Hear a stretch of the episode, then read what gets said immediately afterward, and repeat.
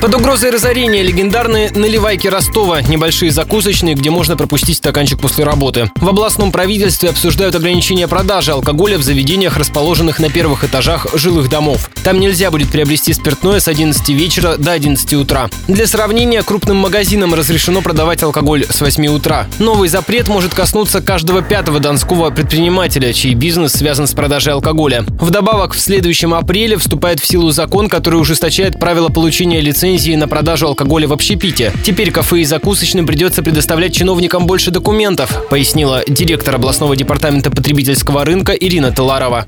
Будет увеличено количество документов, которые необходимо представлять для выдачи лицензии, чтобы пресечь факты злоупотребления правом, касающихся организации общественного питания. Они считают, что они поставят микроволновую печь, столик и два стула и называются организацией общественного питания. Направляют уведомления в Роспотребнадзор. Три года к ним, естественно, никто не приходит. И, к сожалению, вот таких перегибов было очень много.